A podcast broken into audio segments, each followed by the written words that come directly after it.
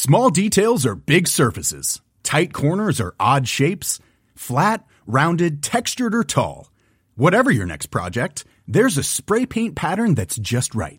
Because Rust new Custom Spray 5 in 1 gives you control with five different spray patterns.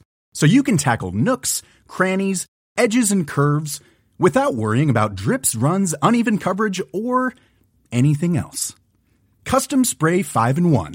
Only from Rust-Oleum Ready to pop the question? The jewelers at BlueNile.com have got sparkle down to a science with beautiful lab grown diamonds worthy of your most brilliant moments. Their lab grown diamonds are independently graded and guaranteed identical to natural diamonds, and they're ready to ship to your door. Go to Bluenile.com and use promo code LISTEN to get $50 off your purchase of $500 or more. That's code LISTEN at Bluenile.com for $50 off. Bluenile.com code LISTEN.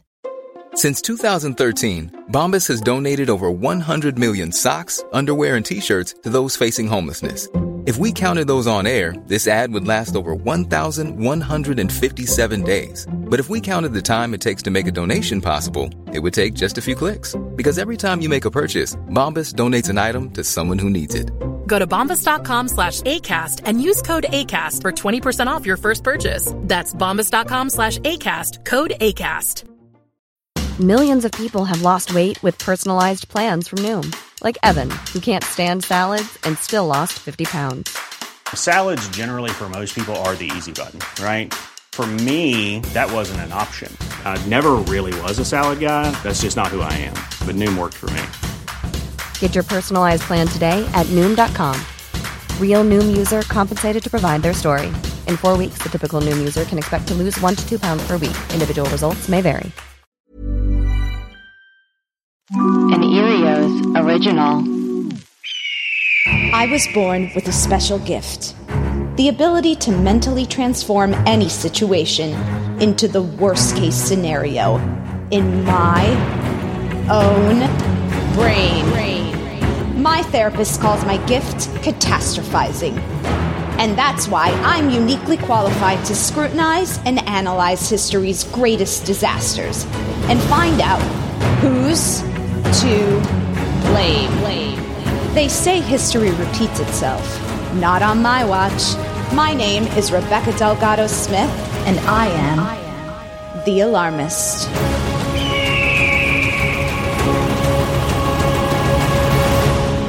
Hey everyone, thanks for tuning into The Alarmist, a comedy podcast where we talk about history's greatest disasters and figure out who's to blame. Today we'll be talking about the failed Antarctica expedition of Robert Falcon Scott, and here's what you need to know. The Terra Nova expedition, officially the British Antarctic Expedition, was an expedition to Antarctica which took place between 1910 and 1913. Robert Falcon Scott, an explorer who had previously led the Discovery expedition of 1901 to 1904, was determined to return to Antarctica and be the first person to reach the South Pole. In 1910, Scott embarked on his second mission to the freezing continent. But what he didn't know was that he had competition. Norwegian explorer Roald Amundsen had his sights on beating Scott to the South Pole. Scott learned of his intentions when his ship, the Terra Nova, stopped in Melbourne, Australia, en route to their destination. There, he received a telegram from Amundsen that read, Beg leave to inform you.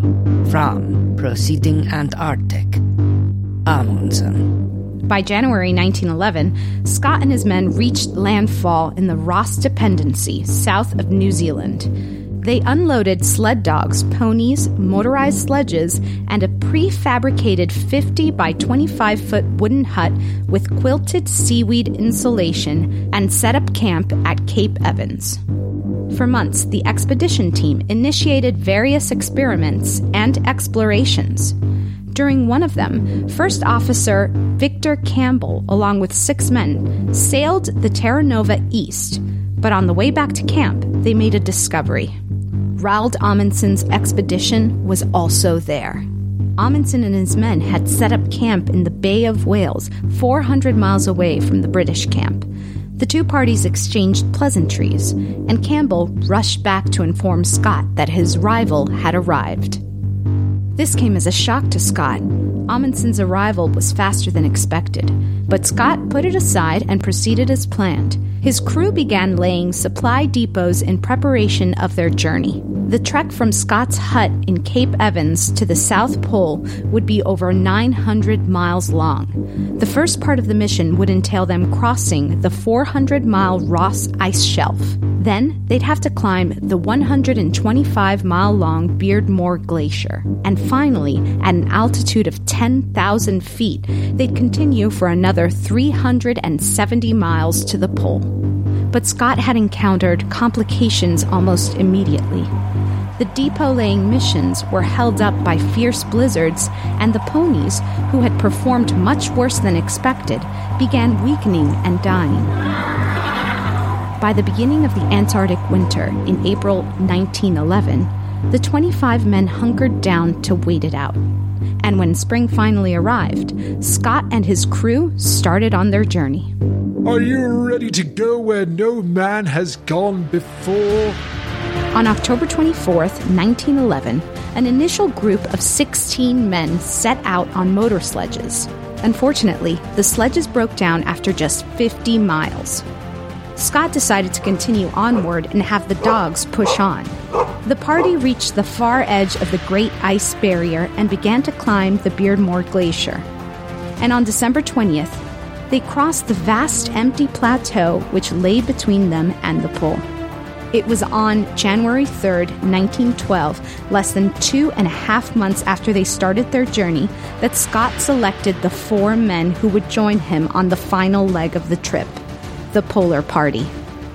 Although he had planned to have the Polar Party consist of four men, including himself, at the last minute, Scott added an extra man to the group. The party consisted of Chief Scientist Dr. Edward Wilson. He was also Scott's best friend. Lawrence Oates, who was described as an aristocratic but unassuming army captain. He had also been in charge of the ponies during the expedition. Henry Bowers, who was known for his excellent stamina, and Edgar Evans, the strong man of the group. The final five men pushed southward, and on January 17, 1912, the team reached the pole. We've made it! By God, we've made it! Oh no! But amid the endless white nothingness, they spotted a tent with a Norwegian flag fluttering above it. A note attached delivered the news. So we plant you, dear flag, on the South Pole and give the plain on which it lies the name King Haakon VII's Plateau. Amundsen had beaten them by five weeks. Na na na na na.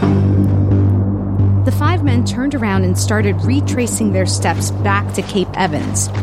They crossed the polar plateau with relative ease, but as they ascended the Beardmore Glacier, they started to struggle. Evans, the strong man, was suffering from severe frostbite. At one point, he sustained a fall on his head, which possibly caused a concussion. Evans carried on for two weeks, but then collapsed and died as they neared the bottom of the glacier on February 17. The surviving four men continued across the Great Ice Barrier to a supply depot. Oates, the aristocrat army captain, was now also suffering from frostbite and gangrene on his feet, and it made it nearly impossible for the group to march more than a few miles a day. By March 17, on his 32nd birthday, Oates knew he was slowing down the group. That morning, he told the others, I'm just going outside maybe some time. and stepped outside to his death. Scott, Bowers, and Wilson pressed on, but they were growing weak. On March 20th, just 11 miles from the largest supply depot, the three men were halted by a ferocious blizzard. After nine days of waiting out the blizzard, on March 29th, 1912, Scott recorded his final diary entry. Ready to start for our depot 11 miles away, but outside the doors of the tent it remains a scene of whirling drift. I do not think we can hope for better things now. We shall stick it out to the end, but we are getting weaker, of course, and the end cannot be far. It It seems a pity, but I do not think I can write more. For God's sake, look after our people.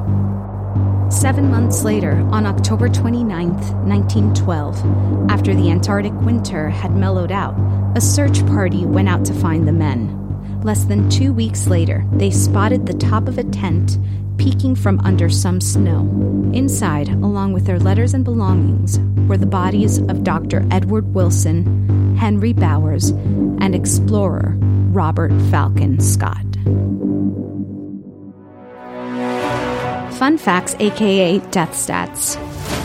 The men on the Terra Nova expedition were chosen from 8,000 applicants.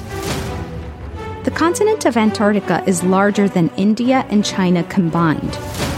The journey for the expedition crew was over 900 miles from Cape Evans to the South Pole. Four days after the news arrived that the men were dead, a memorial service was held at St. Paul's, attended by the King, the Archbishop of Canterbury, and the elite of British society. More than 10,000 people gathered outside. At the time of the death, Chief Scientist Dr. Edward Wilson was 39, Lawrence Oates was 32, Henry Bowers was 28, Edgar Evans was 35, and Robert Falcon Scott was 43 years old. Well, hello everyone. With us today, we have producer Amanda. I'm ready to blame. And we have fact checker Chris. Hi, everyone. And a very special guest, my dear friend Grady Miller. Hi, everybody. Hey, hey Grady. Grady, Hey, guys. now you are uh, a hiker. You love hiking. It's one of the things I know about you, and I love so much. I, I love that you love gear. I was deprived of gear as a child, so now it's like I am a, in a race to make it up. I like having the exact right thing, you know, that you're supposed to have for this exact expedition. Give us an example. Do you have like a stove that's also nail clippers and a hat? Have you ever camped anywhere cold? Yeah, I've done some ice camping. Um, I took a outdoor class last year with the Sierra Club, their wilderness travel course, and we did some snow snow camping. But I used to, when I was a kid, we did snow camping. Um, like you build an igloo, you know, and then that's where you end up sleeping for the night. Wait, It's- wait, wait, wait, wait. You build an igloo? Yeah. I mean, it's not it's not like the old it's not like in the cartoons with like blocks of ice, but you basically just pile snow into a huge mound as much as you can get. You tamp it down, you know, step on it, try and get it as compact as possible, and then you carve out the the sort of like the the sleeping this cave for you to sleep in at night, and it keeps you a lot warmer than being out in a tent or because it radiates and reflect refracts your heat. I don't understand science, but that's crazy to me. That doesn't make sense. Let's start blaming people and let's let's first talk about Robert Falcon Scott. Now, according to bbc.co, Robert Falcon Scott was born on June 6, 1868 in Devonport. He became a naval cadet at the age of 13 and served on a number of Royal Navy ships on the eight, in the 1880s and 1890s.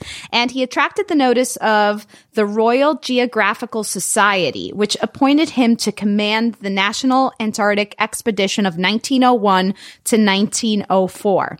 So this expedition, which included Ernest Shackleton, reached further south than anyone before them, and Scott returned to Britain a national hero. So he'd already been to the uh, to Antarctica. At the end of the day, he really just wanted to be the first one to go, right? Th- this idea of first, right? We got to get there first. First is the worst. Second is the best. Third is the one with the hairy, hairy chest, right? That is what they say. That is what they say. Now, obviously, he didn't learn this in school. Why didn't he think of that? Yeah, it's a great question. From so this is from the diary of Robert Falcon Scott. This is on January 17, 1912. He's, you know, he's already there. The pole, yes, but under very different circumstances from those expected. Great God, this is an awful place and terrible enough for us to have labored to it without the reward of priority. Well, it's something to, to have got there. At this point, it feels like he uh, he it was more about winning than it was about getting there. Mm-hmm. You know the, the the return trip is where everything fell apart, and it's like how much did the the heartbreak of not being first contribute to him like them all losing faith on their return? I mean, I love that. Let's put heartbreak number one up on the board. I can relate to wanting to push yourself and the dare and do of like getting to the top of a big mountain or you know rafting down a dangerous river, but I don't I don't relate to the first of it. Like I want someone to have gotten there, teach me how to do it, show me that you can do it, then I'll go. So there is a special insanity in these explorers who have to be first. So let's talk about his bad decision making. Because it's possibly some something that we can blame. According to Cool Antarctica, in all of his planning, Scott had intended there to be four men in the final party that reached the pole. Scott hadn't announced who his polar party would be until the last group were due to turn back. At the last minute, he decided that Henry Henry Birdie Bowers should join the four. This meant that all the planned rations and fuels for four now needed to supply five. On the plus side, it meant an extra man to pull the sledge. Though Bowers didn't have skis, the other four had them as planned, but he had to trudge through the deep, soft snow by walking. Wow.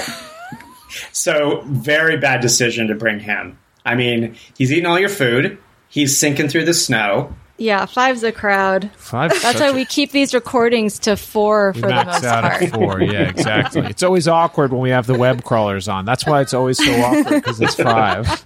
It's one of one those- too many. One of those girls that we have to lose one of their numbers. You know, like I'm kidding. I'm only kidding. I have a quick question, Rebecca. Uh-huh. So it doesn't sound to me like anything went disastrously wrong on this expedition. I know getting to the South Pole, they, they ran into some hiccups, which maybe caused them to be more tired once they actually reached there. But was there anything that, like any big thing that happened that made it such a disaster, or was it ill fated from the beginning? Nothing went wrong until they started to turn back. But once they turned back, everything that could have gone wrong did. Hmm.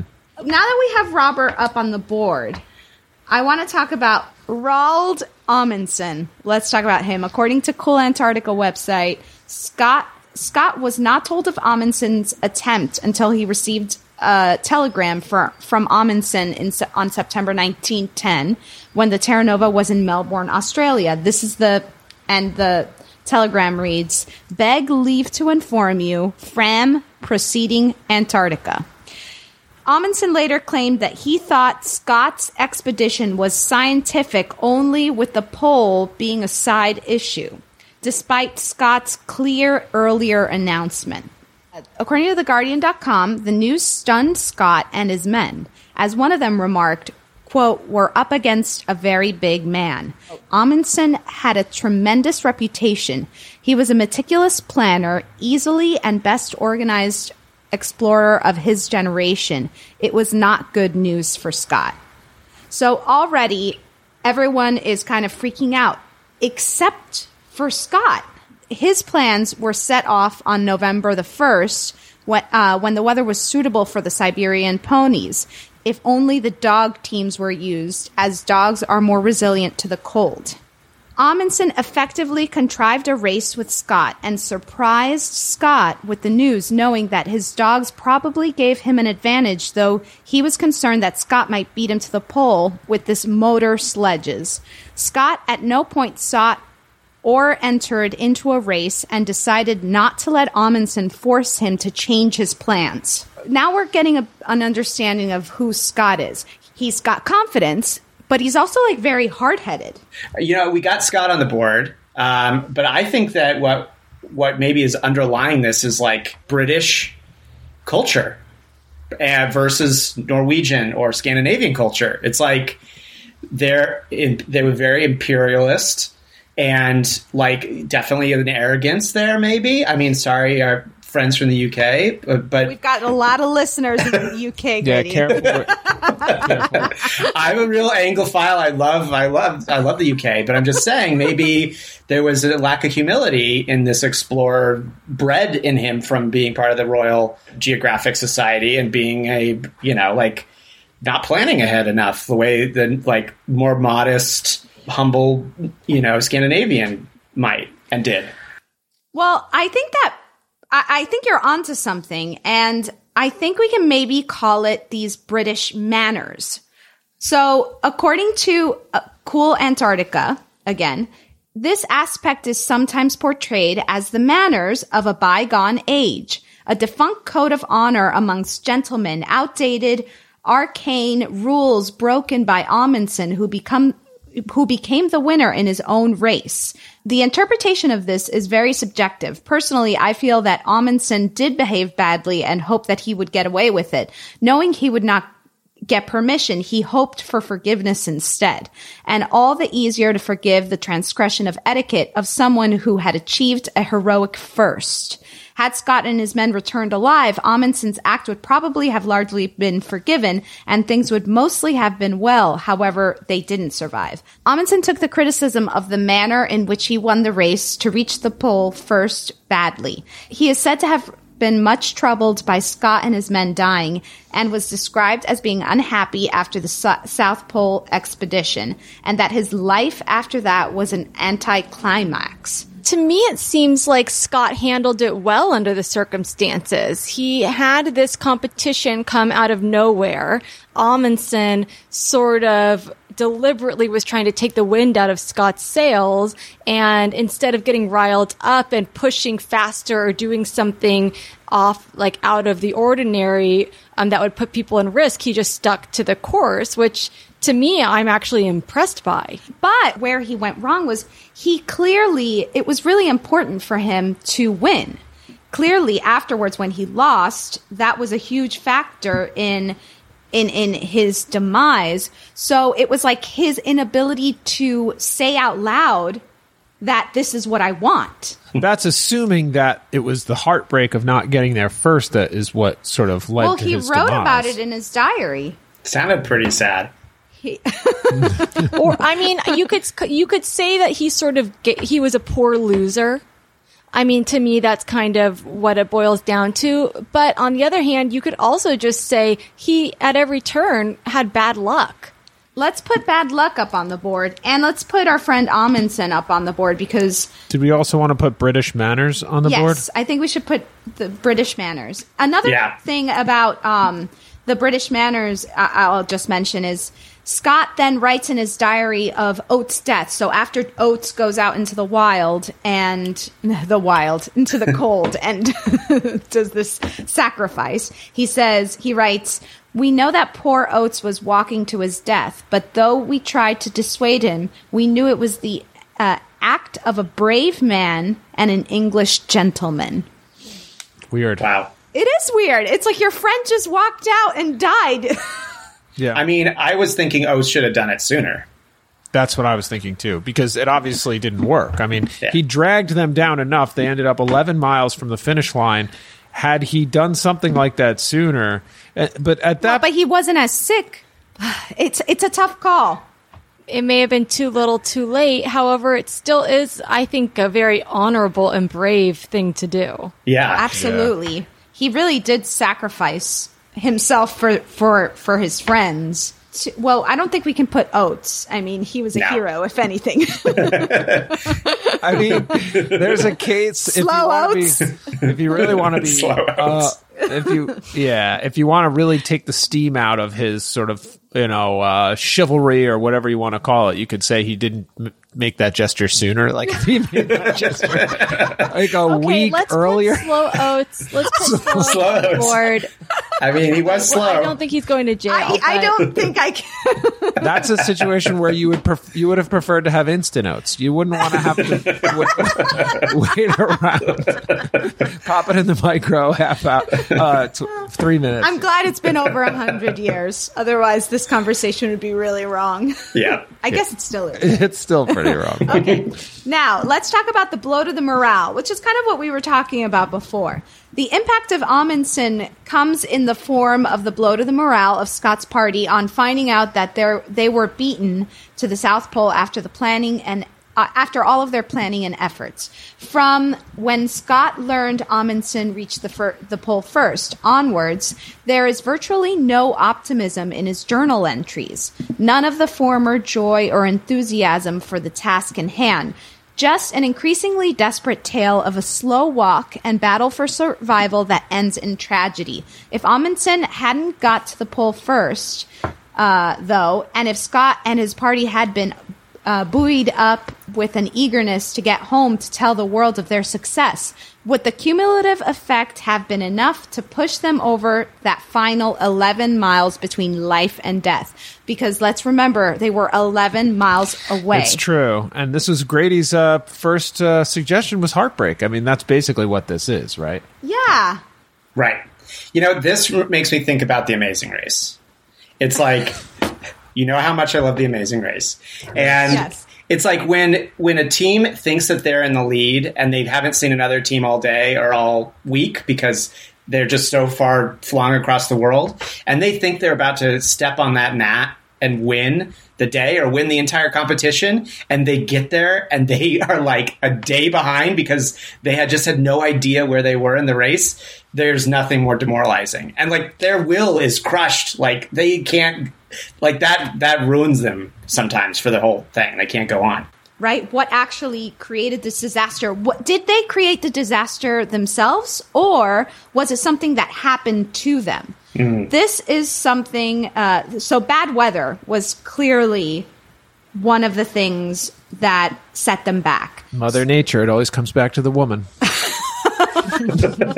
Patriarchy man. According to cool antarctica there is now much evidence to suggest that the weather that Scott encountered on his return journey from the pole was unusual. The daily minima for, uh, from late February until the final camp were an additional negative 10 to negative 20 uh, Fahrenheit below what would normally be expected in that area at the time of year that that particularly cold conditions that Scott experienced in 1912 can be expected about once every 15 years. Hmm. These unusually low temperatures had a had several effects. One of them was it made the ice surface over which the sledge uh, was pulled less slippery and more difficult to uh, haul over. Hmm. A loaded sledge can be pulled over a, a, hard, flat surface with surprisingly little extra effort above uh, walking. If the surface is uh, of the fine, crystalline, sandy texture that Scott frequently reports, it becomes hugely more difficult. Mm. So the, the, the the sledges aren't s- slip slip sliding away. You right. know what I mean? The sledges are important because Amundsen didn't have any. Right, He stuck with the dogs, and and Scott had them. Food and snow for cooking and drinking uh, was colder and so needed more fuel to f- warm it up. Fuel that was already running out in, in the latter stages as canisters and depots had leaked. Ooh. It is likely that some of the f- food that they ate would not have been fully warmed up, so using their reserves of body heat. It also made frostbite far more likely. Oates, in particular, suffered from frostbite on the feet and later in the hands. Scott had frostbite. Uh, Scott had a frostbitten foot that would have kept him in the tent in the final camp, even if Bowers and Wilson had been able to continue. And finally, setting up camp, breaking camp in the morning, and putting on clothes and especially boots that were stiff with frost and icily cold all take longer when it's cold and are taxing on the morale. It wasn't just that it was cold and they were getting frostbite. It was like all of these other things. Without this, without the exceptional weather encountered by Scott late in the season, his party may well have survived. Amundsen, in setting out and returning earlier, avoided the worst effects of these weather conditions.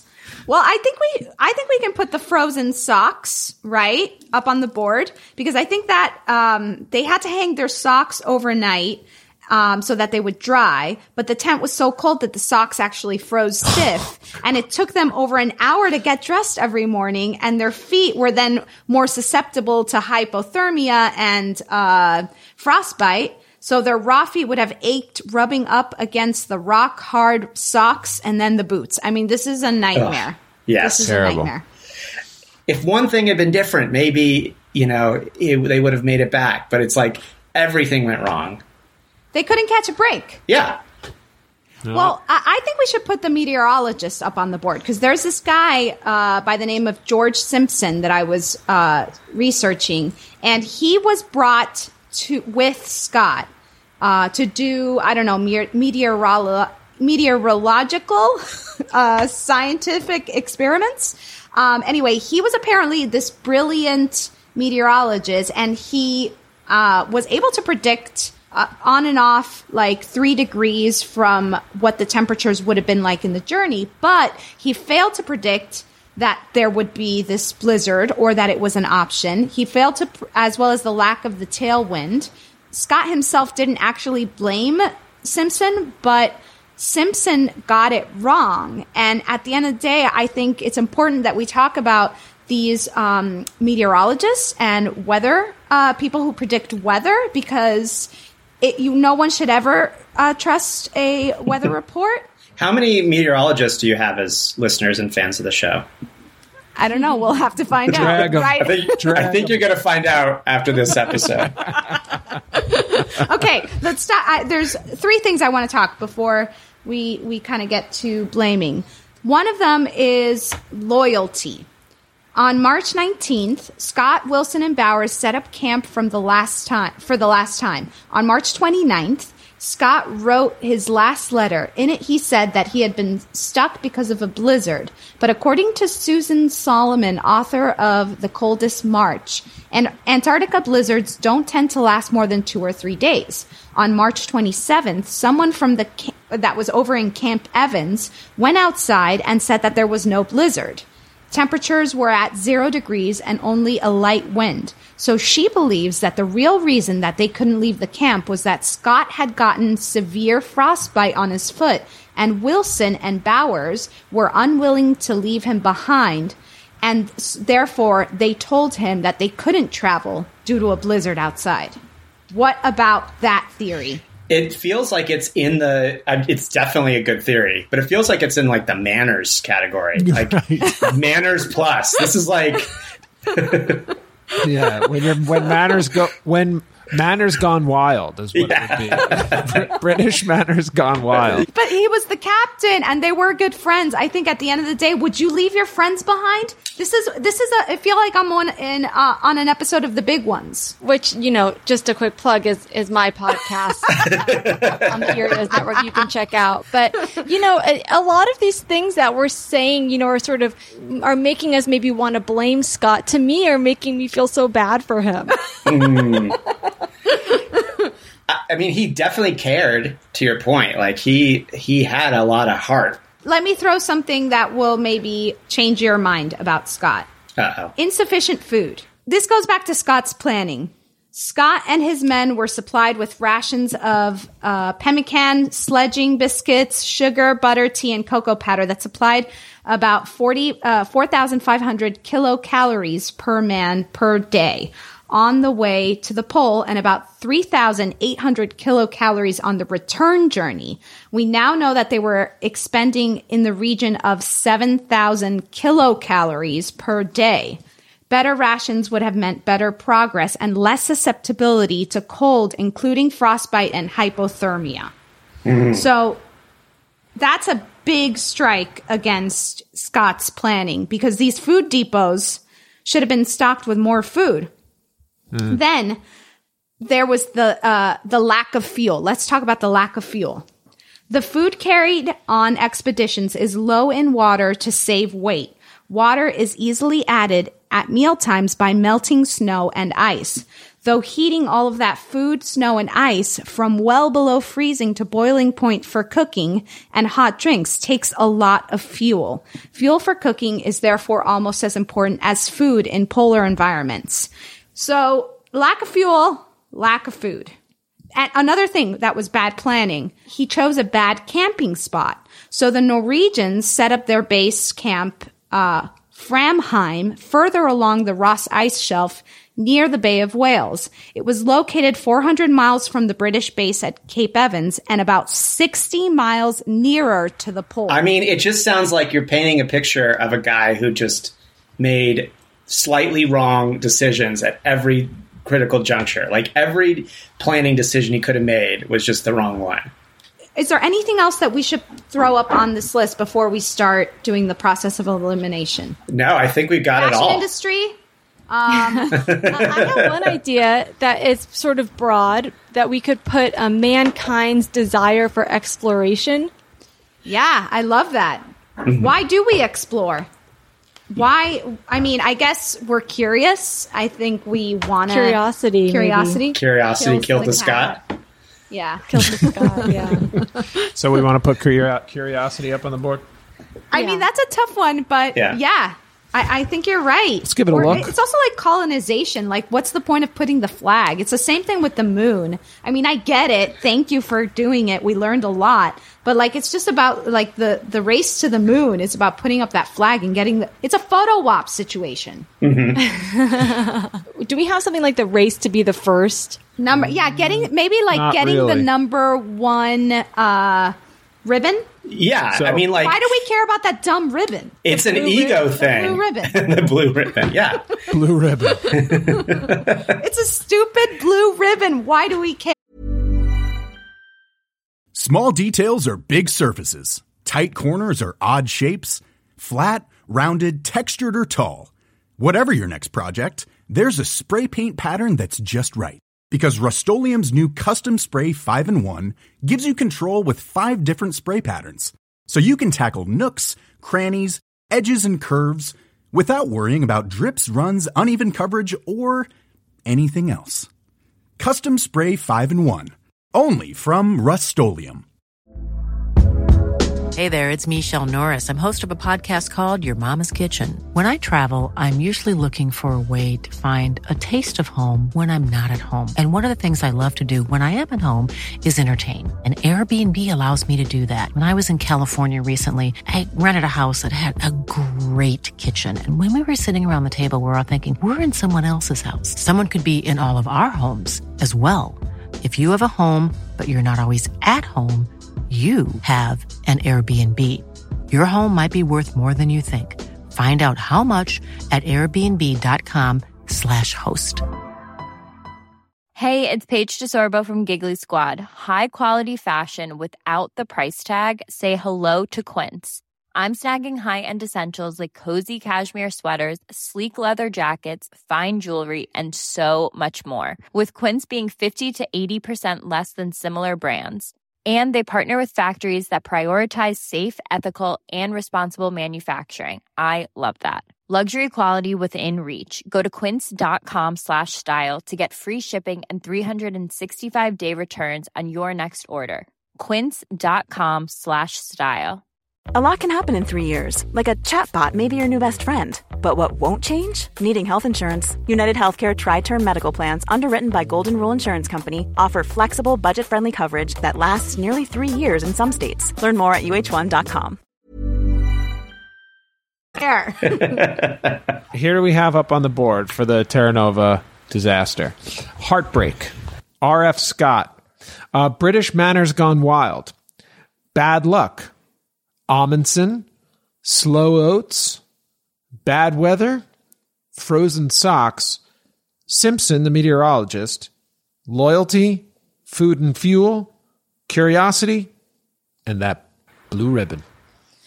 okay, so right off the bat, um, I think we can take the meteorologist off because I think he was doing his best. Again, it's 19, you know, 10 or 1911. But I do want this to be a warning to everyone. Do not trust a weather report. so it, it's just one of one of the one of my causes, one of the things I'm out to fight. Okay. Well, you have some enemies you're trying to make. And uh, one thing I want to take off the board as well is frozen socks. I think just think that can be wrapped up into bad weather. Oh, I mean, okay. I, I was going to say, gosh, those socks really were the end. Literally, they it killed them at, in the end. It's true. They were eaten by the created- socks. The frostbite on the feet was what really doomed them. They couldn't go 11 miles. Yeah, but the Yeah. frozen they were only frozen because of the bad weather, the cold the cold weather. yeah, I mean, I will. I agree that frozen socks maybe can remain a little bit longer because they could be a good figurehead for like bad luck. I, and I like the visual a lot. Amanda, thank you for backing me up. It's insane. What I think we can take off is bad luck. I mean, that's why you are an explorer. That's why you're an outdoors m- man or woman. It's like you come prepared. Like bad luck's going to happen. You have to expect it. And I'm sure that if we dug in to Amundsen's expedition, they had a lot of bad luck that, you know, they still overcame. Maybe not as and much. with bad luck, I think we can take off just to kind of put it all together. Lack of food, lack of fuel, because to me, all of those things can kind of be tied into frozen socks. I was going to say they could be tied into Falcon Scott. And what about A- Amundsen? Amundsen's up there, and I was just thinking about him because I think that uh, look if you de- if you just lift him out of this whole equation, the big thing is this going to be this hit on the morale. So if Scott does make it and everything goes, you know, even with his bad luck, does that morale buy them another eleven miles? But I, that's why I think we should keep him up on the board a little longer. I think we can take slow Oates out. I mean, yeah. poor, Poor guy. Poor Oates. He was I'm doing not- his Do best. we want to give? Do we want to give Oates the big clap? Let's give him the big clap. Oates, you're getting the big clap. He was doing his best. We're all we're all oats out there. We're just Yeah. doing our best. okay, so just as a recap, we've got Heartbreak, Robert Falcon Scott, British Manners Gone Wild, Amundsen, Bad Weather, Frozen Socks, Loyalty, Curiosity, and the Blue Ribbon. Now, I think we can take loyalty off. Well, it's only a theory. That's only a theory. That's right. It's sort of an We can't unproven theory. it. There's, we can't really bank It's on a good theory, though. Yeah, and I think by that point they were, you know, even though they only needed 11 miles, they were pretty doomed. Now, can we take bad weather off and leave frozen socks?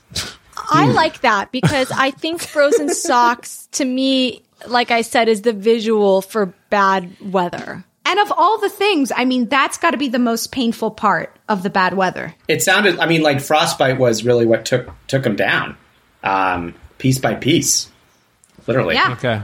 I, I feel like I'm I'm going insane right now. but I'll do whatever you guys want. It's the frozen socks, even though the frozen the socks would never have been frozen I'm sure if it wasn't for the bad weather. Ninety nine percent of our listeners are just In Chris's their camp. heads are exploding. Right No, I think they get it. I think they get yeah, what we're our saying. listeners get it. I am the crazy one. I think we can strike curios- curiosity off. I agree. Broad, I, I would agree. Yeah, it's just not satisfying. Like we're all curious. Plus, it's the basis for all science. Yeah, we don't want that to stop. We're, we like really need a vaccine right now. so. Yeah. Especially now. The blue ribbon. Why do we want to be first? It definitely killed him. I mean, it's tied to heartbreak. It's like, you know, he Right. needed to be first. That's why he was heartbroken and demoralized on the route back. It's not the blue ribbon. It's him letting himself get heartbroken because he didn't get the blue ribbon. Yeah. You know, uh, in sort of thinking about this, what made Amundsen go, try and get there before Scott? Well, it, ha- I think it, it started with Scott, right? I think I forgot to talk about one part of Amundsen that could be damning right now, which was that his initial plan was to go up north to the North Pole and to be the first one on the North Pole. But he found out that two other guys were already doing it, so he decided to go to the South Pole. Wow. And on top of that, he didn't tell his crew that they were going s- of, about the change of plans until they they had like traveled all the way to Madeira. Also, what I was reading was that Amundsen took a riskier path to get to the South Pole. And so they took a, sh- a risk, and for them it paid off. Where Scott, I think, was doing things more by the book. And sort of ironically, they all ended up Wow, Amanda, wow. I think it's time to take British Manners Gone Wild off the table. I mean, I'd watch a show called British Manners Gone Wild. Right. No. Okay, you're, they're coming off the list. So the last four are Heartbreak, Robert Falcon Scott, Amundsen, and Frozen Socks. I mean, I feel like we have to take Amundsen off. He's he sounds like a bit of a, an asshole, but like they didn't even encounter each other. They didn't eh, have any interaction this whole expedition. Like they they saw them over at the bay. They came back and said we're we're getting punked, and then they got punked and saw the note left for them at the South Pole. I think you changed my mind. I was about to, in my mind, send Amundsen to jail, and then I was like, Wow. he didn't. Can you really send someone to jail for? For being competition. I, I don't think we can send send Robert Scott, uh, Falcon Scott, to jail. This is Yes a tough and no. call. This is a tough call, and now I'm actually leaning back. I'm, I'm gone full circle, and I'm looking at frozen socks. I got my I got my sights fully locked in on frozen socks. I hear you guys. They are just a synecdoche or whatever, but what it represents is it represents that preparation. It represents that bad luck. It represents that bad weather. And just imagining myself putting on frozen socks, I want to put myself in that alarmist jail just to get some warmth. You know what I'm saying? Yeah. and look, at the end of the day, I don't think I can send Heartbreak to jail because we don't want to lose Heartbreak. It's it's it's part of our our humanity. And yes, he should have overcome this heartbreak for the better of the crew, but I don't think it's a, a, a culprit that we can just like remove from society. I agree with that 100%. Why don't we send frozen socks to the alarmist jail and we p- give Amundsen the big slap? It feels like we're bringing something new to the table here. we're all pet owners, and Grady has a dog as well, and we have two dogs. And I, there's just a little detail about Amundsen is that he planned, so he built his whole expedition around these dogs, and he actually planned on eating them, cer- certain Oh. ones of them, on his way back. Which, oh. on one hand, on one, on one hand, you can say that's good planning, right? Like. But on, but I think in a modern, from a modern perspective, like it's Yeah. just worthy of a big old slap. Does not After fly. those dogs got them to the South Pole safely. He was going. They should be given medals and mansions. Yes! Yeah. Bring a granola bar! Yeah. Eat a granola bar! Amundsen, you're getting the big slap. Frozen socks, you're going to the alarmist jail. So our electricity bill is going to go up because we got to keep these socks frozen in jail. oh yeah, because if they, what if then they're just wet socks, and then eventually Brady built them one of his igloos. Sure. Keep them nice and insulated. Well, Grady, thank you so much for helping us get to the bottom of who's to blame for this huge failure. Thank Uh, you. You know, again, I just want to reiterate first is the worst, second is the best, third is the one with the hairy, hairy chest. Never forget that. It's just right up there with be prepared. After the failed expedition, according to History.com, by the time the bodies of Scott, Wilson, and Bowers were found, Amundsen had already returned home in triumph and embarked on a lecture tour. Despite having won the race without losing a single man, he was in many ways overshadowed by Scott, whose doomed march had made him a hero in his native Britain. Undeterred, Amundsen continued his wandering and eventually explored the Arctic. He reached the North Pole in 1926. Two years later, he died in a plane crash while searching for a missing explorer over Norway's archipelago. Explorers continued to venture to Antarctica in the years after Amundsen and Scott's legendary race, but it was not until 1956 that an expedition once again stood on the South Pole. The world's southernmost point has been continuously uninhabited ever since, and its two earliest pioneers are now honored in the name of its permanent research facility, the Amundsen Scott South Pole Station from Scott's last entry, March 29, 1912. Quote, Had we lived, I should have had a tale to tell of hardihood, endurance, and courage of my companions, which would have stirred the heart of every Englishman. These rough notes and our dead bodies must tell the tale.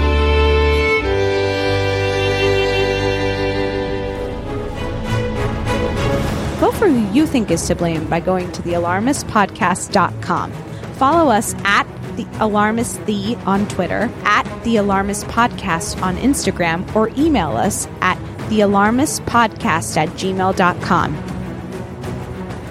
Tune in next week. We'll be figuring out who's to blame for the execution of the Romanovs.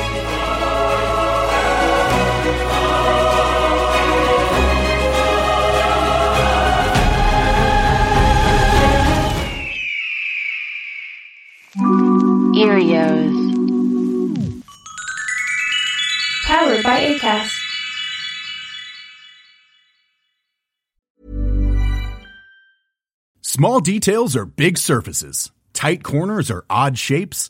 Flat, rounded, textured, or tall. Whatever your next project, there's a spray paint pattern that's just right. Because Rust new Custom Spray 5 in 1 gives you control with five different spray patterns.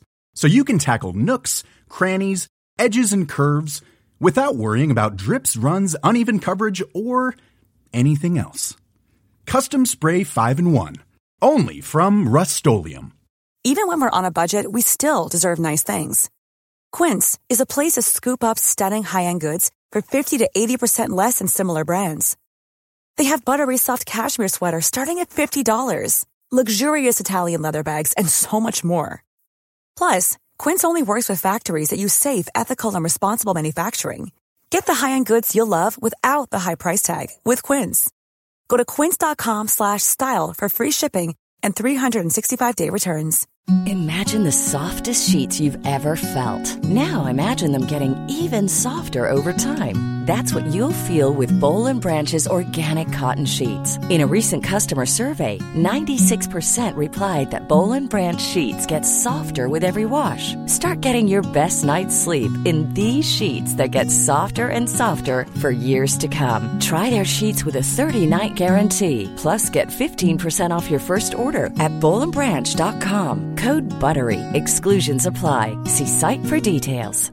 This message comes from BOF sponsor eBay. You'll know real when you get it. It'll say eBay Authenticity Guarantee. And you'll feel it. Maybe it's a head turning handbag, a watch that says it all, jewelry that makes you look like the gem, or sneakers and streetwear so fresh every step feels fly. eBay gets it. So look for the blue check mark next to that thing you love and be confident that every inch, stitch, sole, and logo is checked by experts. With eBay Authenticity Guarantee, you can trust that feeling of real is always in reach. Ensure your next purchase is the real deal. Visit eBay.com for terms.